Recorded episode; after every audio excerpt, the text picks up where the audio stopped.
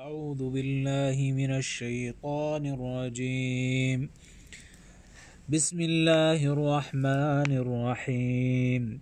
لم يكن الذين كفروا من أهل الكتاب والمشركين منفكين حتى تأتيهم البينة. رسول من الله يتلو صحفا مطهرة. فيها كتب قيمة. وما تفرق الذين أوتوا الكتاب إلا من بعد ما جاءتهم البينة.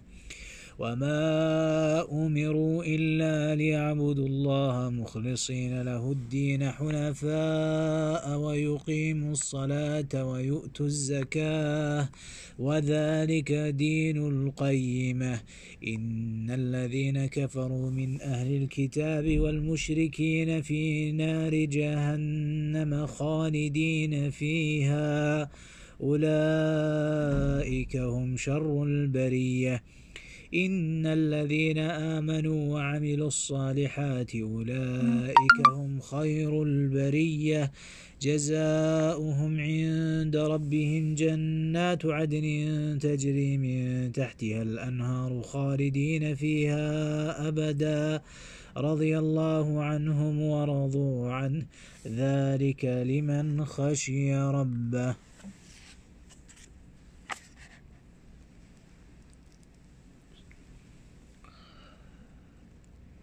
الحمد لله رب العالمين. الحمد لله الذي هو كما أثنى على نفسه. فالعبد لا يحصي ثناء على ربه. والصلاة والسلام على أفضل خلقه نبيه محمد صلى الله عليه وسلم وعلى آله وصحبه. أما بعد ف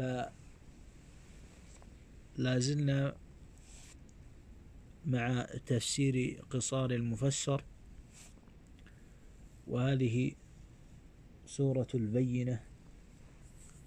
نسأل الله عز وجل أن يبين لنا الحق ويرزقنا اتباعه وأن يبين لنا الباطل ويرزقنا اجتنابه وأن يؤتينا علم ما جهلنا وأن يجعلنا هداة مهتدين غير ضالين ولا مضلين وأن يلهمنا الحق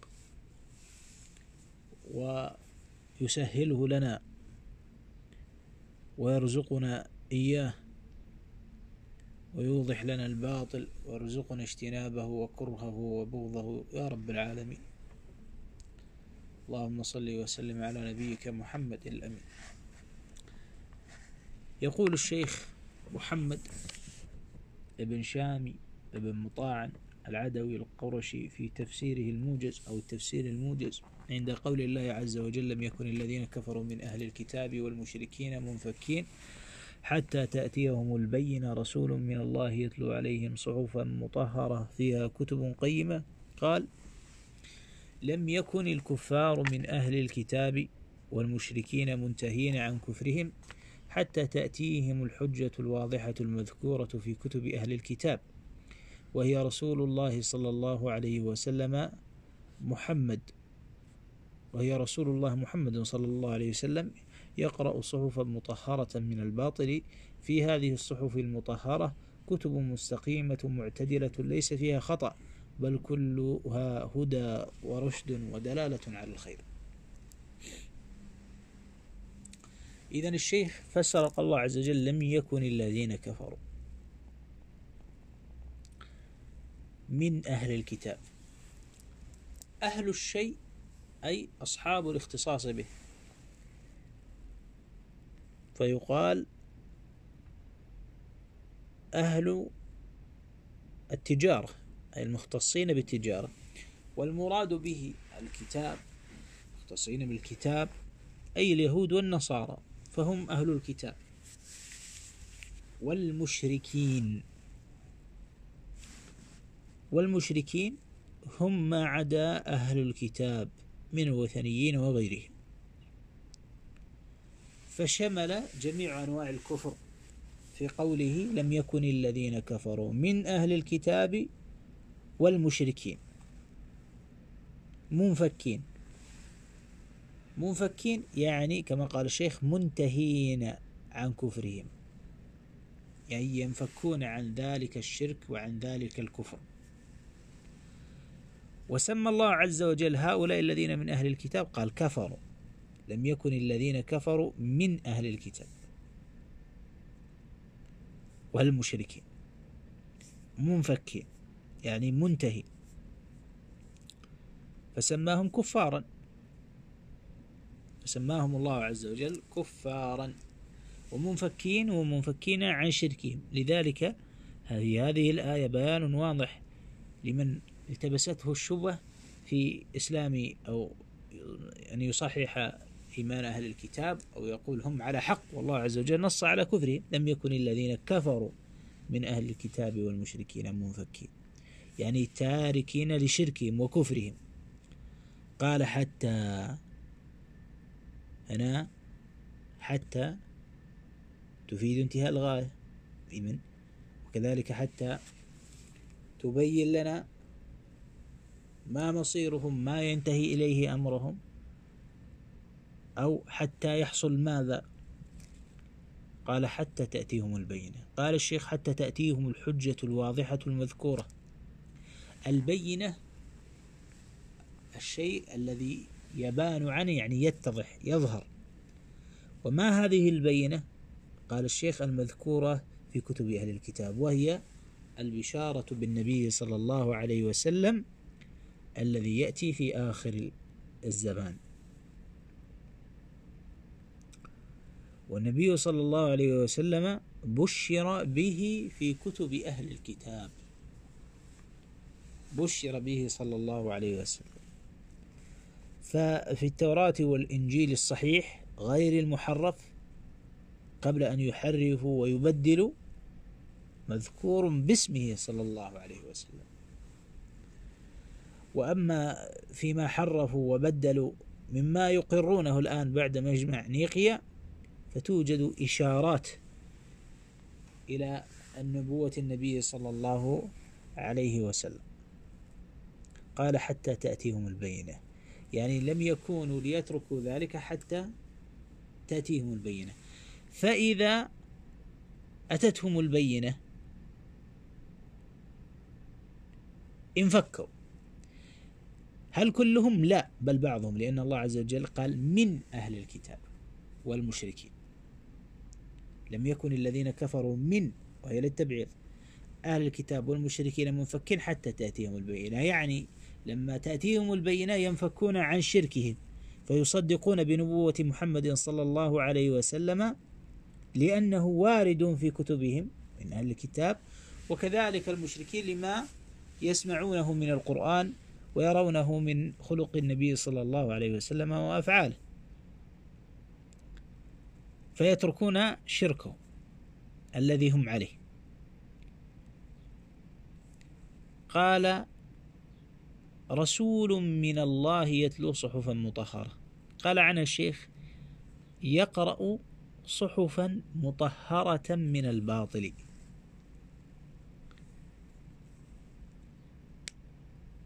وهذا فيه إشارة إلى أن أن كتب اليهود كتب النصارى غير مطهرة.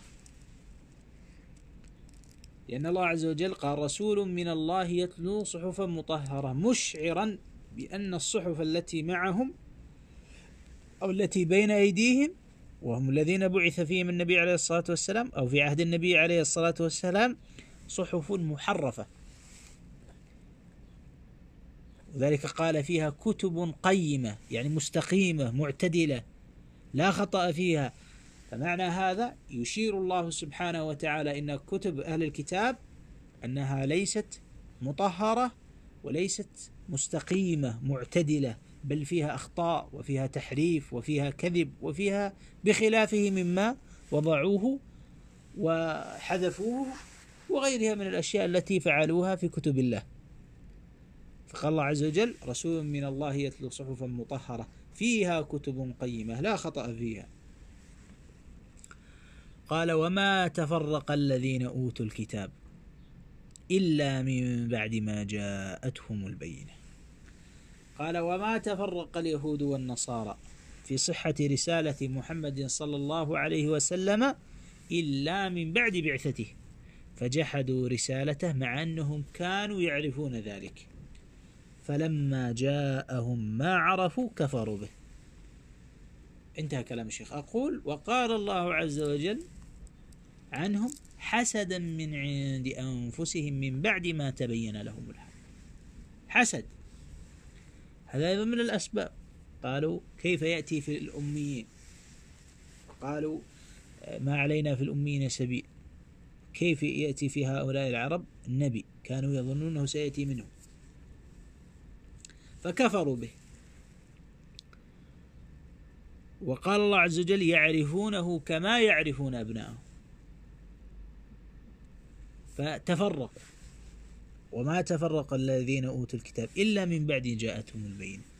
ولم يوضح الشيخ في كلامه أو في تفسيره إلى ماذا تفرق منهم من آمن به صلى الله عليه وسلم. ومنهم من قال هو نبي للعرب فقط وليس نبيا لنا. ومنهم من آمن بالنبي صلى الله عليه وسلم ورسالته. عليه الصلاة والسلام. وقت وذكر الله عز وجل أهل الكتاب وتفرق أهل الكتاب الذين جاءت البشرى لديهم وخصهم بالذكر لأنهم عرفوا نبوته صلى الله عليه وسلم نبوته صلى الله عليه وسلم. فمن باب أولى وسكت عن ذكر ذكر المشركين لأنهم لا يعلمون أنه سيأتي نبي لأنه لا كتاب لهم. فهم من باب أولى أن يتفرقوا.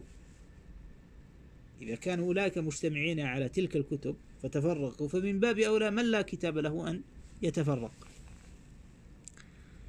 قال الله عز وجل وما أمروا إلا ليعبدوا الله مخلصين له الدين حنفاء ويقيموا الصلاة ويؤتوا الزكاة وذلك دين القيمة. قال الشيخ محمد وفقه الله وما أمر أهل الكتاب إلا ليعبدوا الله وحده لا شريك له وإخلاص العبادة له مائلين عن الشرك إلى توحيد الله ويقيموا الصلاة ويؤتوا الزكاة وذلك هو دين الملة المستقيمة المعتدلة دين الإسلام الذي لا يقبل الله دينا سواه. أقول قال الله عز وجل إن الدين عند الله الإسلام. هذا هو الدين عند الله الإسلام. وقال الله سبحانه وتعالى فمن يبتغي غير الإسلام دينا فلن يقبل منه. انتهى هذا الأمر. الدين هو الإسلام. وأوضح الشيخ في قول الله وما, وما أمروا إلا ليعبدوا الله. أي ما أمر أهل الكتاب في تلك الكتب إلا بعبادة الله عز وجل مخلصين له الدين. وإخلاص الدين يكون بأمرين. كما ذكر الشيخ ليعبدوا الله وحده لا شريك له. إخلاص الدين بتوحيد العبادة. فلا يعبد إلا الله سبحانه وتعالى ولا يصرف شيء من العبادة لأحد. وبدلوا وحرفوا وصرفوا العبادة لغير الله عز وجل لقساوستهم وللمسيح بالنسبة للنصارى للمسيح ومريم والروح القدس واليهود إلى عزير وإلى غيرهم. إلا ليعبدوا الله مخلصين. هذا الإخلاص في العبادة والإخلاص في المتابعة. فالله عز وجل لا يقبل إلا ما كان خالصا لوجهه وفق ما يريد سبحانه وتعالى. ألا لله الدين الخالص. فهذا هو الدين الخالص وإخلاص الدين لله عز وجل. تنقيته من الشرك أكبر وأصغره والمتابعة. ولذلك النصارى ظلت. واليهود كذلك ظلت. ولكن ضلال النصارى عن جهل. وضلال اليهود عن علم وتعمد. ولذلك قال الله عز وجل في سورة الفاتحة اهدنا الصراط المستقيم صراط الذين أنعمت عليهم غير المغضوب غير المغضوب عليهم قال الصحابة هم اليهود ولا الضالين الذين ضلوا فلا يعرفون دينهم وهم النصارى. فإخلاص الدين يكون بتوحيد العبادة لله عز وجل وعبادة الله عز وجل وفق ما شرع وأمر. مخلصين له الدين حنفاء. قال الشيخ في حنفاء مائلين عن الشرك إلى توحيد الله. والميلان الرجل إذا كان مستويا لا يميل إلى شيء فإنه يكون مبتعدا عن الشرك. لكن الله عز وجل قال حنفاء يعني مائل يعني غاية في التباعد عن الشرك والأسباب التي تؤدي إلى الشرك. وفي هذا سد الذرائع المفضية إلى الشرك. فهم مائلين عن الشرك. إلى توحيد الله سبحانه وتعالى. قال ويقيم الصلاة ويؤتوا الزكاة. إقامة الصلاة بأفرادها بإفراد للأفراد بأن يصلي الصلاة على وقتها. فهذا إقامتها. وبالمجتمع أن المجتمع يؤدي الصلوات بجمعه. ويجعل المصليات والمساجد. فالنبي صلى الله عليه وسلم أمر ببناء المساجد في الدور وأن تطيب والمقصود بالدور أي الأحياء.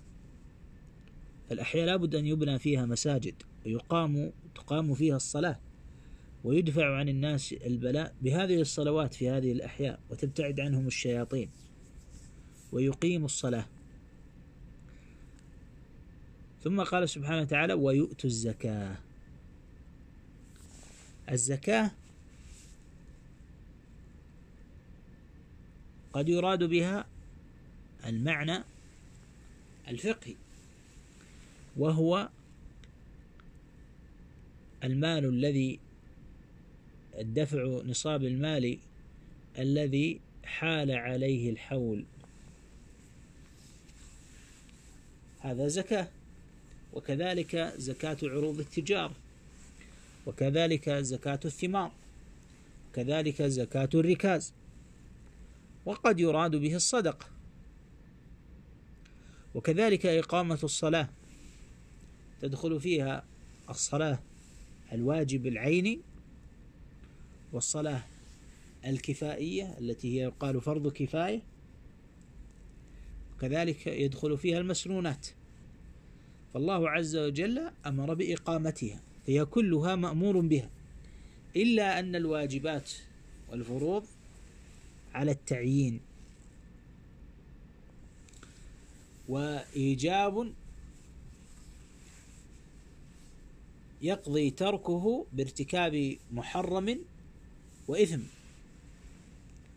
والمسنون بخلافه. ثم قال وذلك دين القيمة. قال الشيخ محمد ودين القيمة الملة المستقيمة المعتدلة دين الإسلام الذي لا يقبل الله دينا سواه. هذا دين القيمة. هذا دين القيمة. لأن الله عز وجل قال فيها كتب قيمة هذه الصحف. فهذا كذلك الدين دين القيمة دين الاستقامة دين الكامل دين التام الدين الذي لا خطأ فيه. ثم قال سبحانه وتعالى إن الذين كفروا من أهل الكتاب والمشركين في نار جهنم خالدين فيها. أولئك هم شر البرية. قال الشيخ إن الكفار من أهل الكتاب والمشركين مآلهم نار جهنم خالدين فيها. أولئك هم شر الخليقة التي برأها الله عز وجل. إذا آه، الشيخ وفقه الله أوضح أن الذين آمنوا الإيمان معروف. وهو المراد به هنا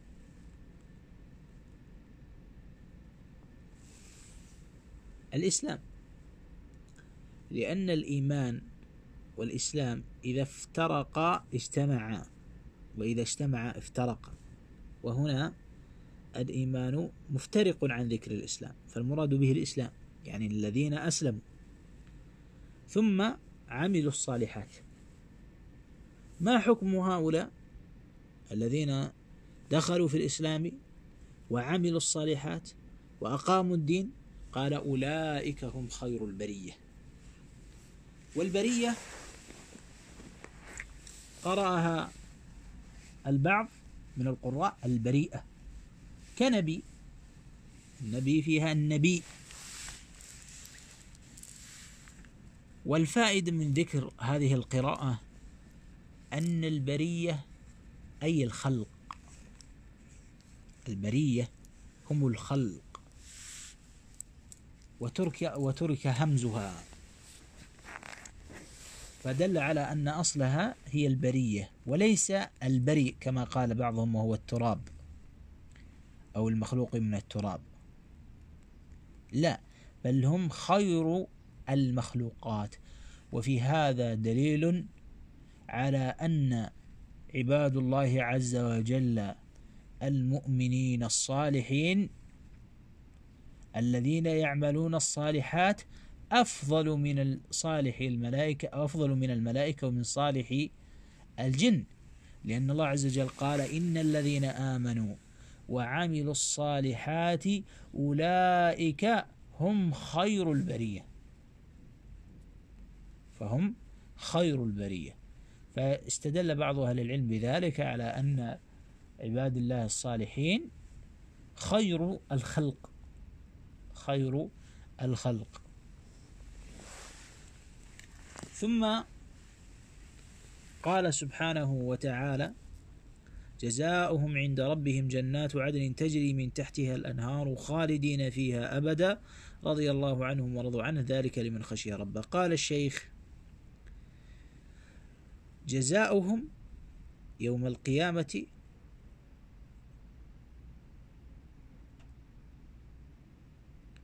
قبل ذلك. ذكرنا تفسير إن الذين آمنوا وعملوا الصالحات أولئك هم الخير البرية أما الآية التي قبلها وهي قول الله عز وجل إن الذين كفروا من أهل الكتاب والمشركين في نار جهنم خالدين فيها أولئك هم شر البرية في هذه الآية دليل على أن أهل الكتاب وسواهم من المشركين أنهم كفار. ما لم يؤمنوا بالنبي عليه الصلاة والسلام ما لم ينفكوا. لما جاءتهم البين ما أنفكوا عن عن كفرهم الذي كانوا عليه فهم كفار. إن الذين كفروا من أهل الكتاب والمشركين ما حكمهم؟ في نار جهنم خالدين فيها. أولئك هم شر البرية فهم شر الخلق والخليقة هم شر هؤلاء وهم كفار وهم في النار بنص القرآن الكريم. وفي هذا كذلك تثبيت لكفر أهل الكتاب. فكيف يقول مسلم أنهم مؤمنين مؤمن فكيف يقول مسلم أو يثبت مسلم لهم الإيمان؟ وقد أثبت الله عز وجل لهم الكفر وتأعدهم بالنار في نار جهنم. وبل بالخلود فيها. بل قال أولئك هم شر البرية. فهؤلاء هم شر الخلق عند الله سبحانه وتعالى. فميزان خير الخلق وشر الخلق هو الإيمان والعمل الصالح. فما متى كان الخلق كفارا ويفعلون الخير ولكنهم لا يؤمنون بالله عز وجل ولا بنبيه عليه الصلاة والسلام فهم شر البرية. ولو كانوا يحسنون الدهر. قال الله عز وجل وقدمنا إلى ما عملوا فجعلناه هباء منثورا. لا يقبل منه إن الذين آمنوا وعملوا الصالحات أولئك هم خير البرية. فهؤلاء هم الخير. ثم قال جزاؤهم عند ربهم جنات عدن تجري من تحتها الأنهار خالدين فيها أبدا رضي الله عنهم ورضوا عنه. ذلك لمن خشي ربه. قال الشيخ محمد وفقه الله جزاؤهم يوم القيامة عند ربهم جنات الإقامة الدائمة والنعيم المقيم تجري من تحتها الأنهار خالدين فيها أبدا بلا انقطاع ولا خروج وما هم منها بمخرجين. رضي الله عنهم بسبب إيمانهم وأعمالهم الصالحة فقبل ذلك منهم ورضوا عنه فيما منحهم من الفضل العميم والنعيم المقيم. ذلك الجزاء الكريم لمن خاف الله واتقاه بفعل أوامره واجتناب نواهيه. أقول بين الشيخ أن جزاء المؤمن جزاء هؤلاء الذين هم خير البرية أن جزاؤهم عند ربهم. وذلك الجزاء عند الله متمثل في جنات. جنات. ليست جنة جنات. ثم قال عدن تجري من تحتها الأنهار. من صفة هذه الجنة أنها من تحتها تتدفق الأنهار. وهذا النعيم المقيم قال خالدين فيها أبدا. وعدهم الله عز وجل فيها بالخلود ولا يخرجون منها. وذلك ناتج عن رضا الله سبحانه وتعالى عنهم رضا الله عز وجل عنهم جزاء إيمانهم إيمانهم وعملهم الصالح. وكذلك هم رضوا عنه. فرضوا بما أعده الله سبحانه وتعالى لهم من النعيم. ذلك لمن خشي ربه. هذا هو الأساس. خشية الله. خشية الله. إنما يخشى الله من عباده العلماء. الذي يخشى الله حق الخشية هو العالم. العالم لا يكون عالما حتى يكون عامل. فهؤلاء الذين يخشون الله سبحانه وتعالى هم الذين وعدهم. وفي هذا رد على من زعم أن من المتصوفة أن الله حب فقط. لا. بل حب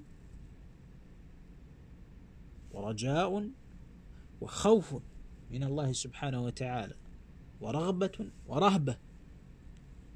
ذلك قال لمن خشي ربه. لأن الخشية هي صفة تلازم العبد مع خوف وطمع ورجاء ووجل من الله سبحانه وتعالى تختلط في نفسه. وهذه الخشية هي وصف نفساني أو نف وصف روحي ينزل على روح المسلم. فيكون حاثا له على فعل الخيرات واجتناب المنكرات. واتباع الطاعات والمبادرة بها. والوصل فيما بينها والمتابعة وعدم الانقطاع عنها.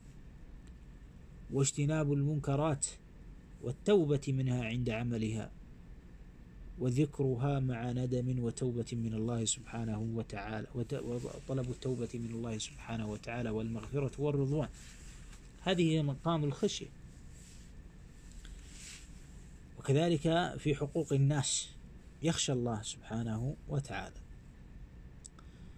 قال الشيخ محمد وفقه الله الدروس المستفادة من الآيات واحد الحذر من الفرقة والاختلاف. وقد قال صلى الله عليه وسلم كما في حديث أبي هريرة رضي الله عنه افترقت اليهود على إحدى أو اثنتين وسبعين فرقة وافترقت النصارى على إحدى أو اثنتين وسبعين فرقة وتفترق أمتي على ثلاث وسبعين فرقة. رواه أبو داود وأحمد والحاكم وصححه. وفي حديث عوف بن مالك ذكر أن فرقة واحدة في الجنة من اليهود وفرقة في الجنة من النصارى وفرقة في الجنة من هذه الأمة. قال ذكر أن فرقة واحدة في الجنة من اليهود وفرقة في الجنة من النصارى وفرقة في الجنة من هذه الأمة من هذه الأمة. والباقية في النار. وسئل عن الفرقة وسئل صلى الله عليه وسلم عن الفرقة التي في الجنة فقال الجماعة راه ابن ماجه. فيا أخي المسلم احذر من تلك الفرق الضالة. وفي حديث المغيرة رضي الله عنه قال لا يزال طائفة من أمتي ظاهرين حتى يأتيهم أمر الله وهم ظاهرون. رواه الشيخان.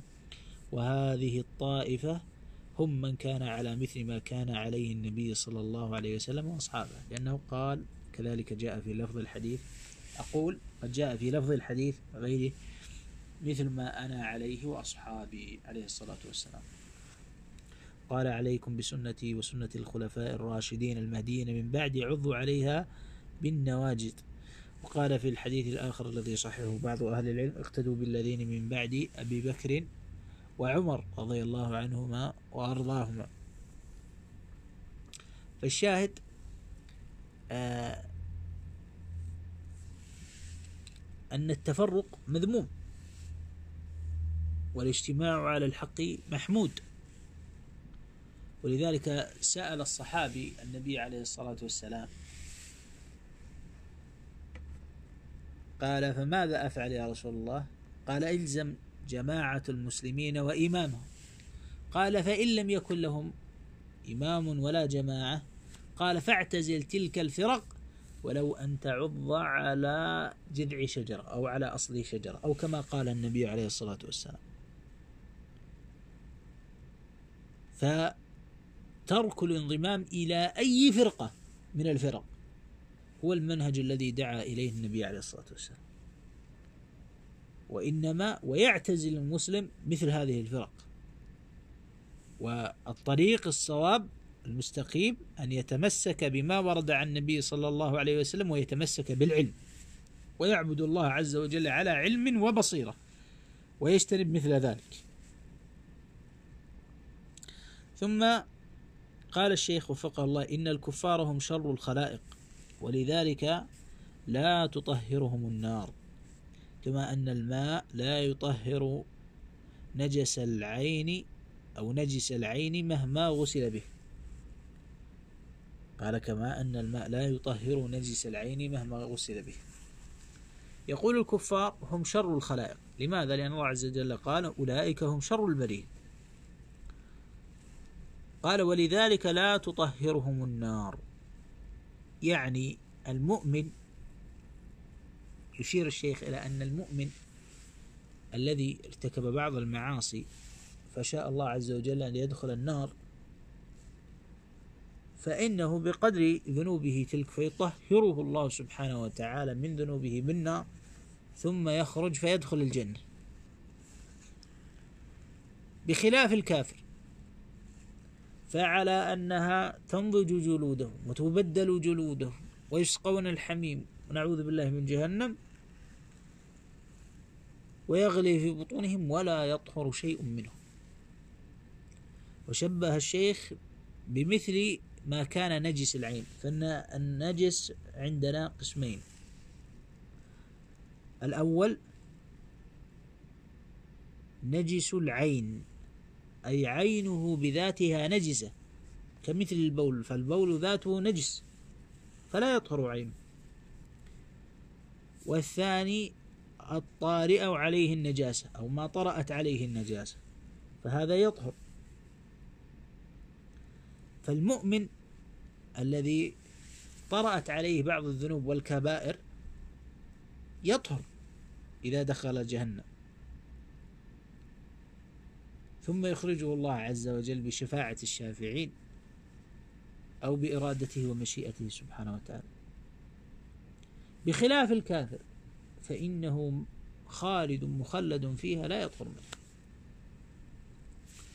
ثم قال الشيخ وفقه الله عن أنس رضي الله عنه قال قال رسول الله صلى الله عليه وسلم لأبي بن كعب رضي الله عنه إن الله أمرني أن أقرأ عليك لم يكن الذين كفروا من أهل الكتاب.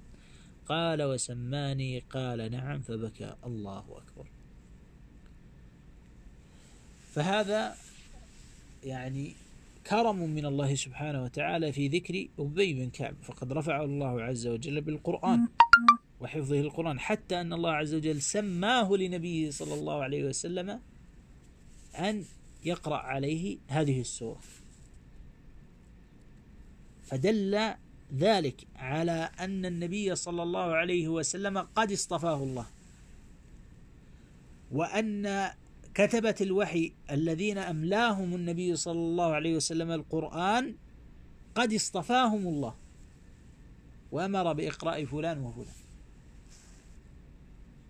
فالصحابة رضي الله عليهم هم صفوة ذلك الوقت والنبي صلى الله عليه وسلم صفوة الخلق أجمع عليه الصلاة والسلام.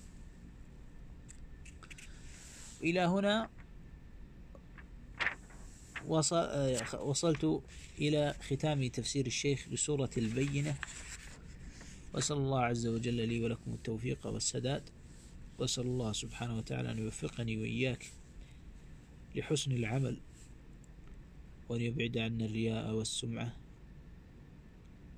وأن يرزقنا الإيمان والإخلاص وحسن الختام والسداد في الأقوال والأفعال وأن يطهر قلوبنا.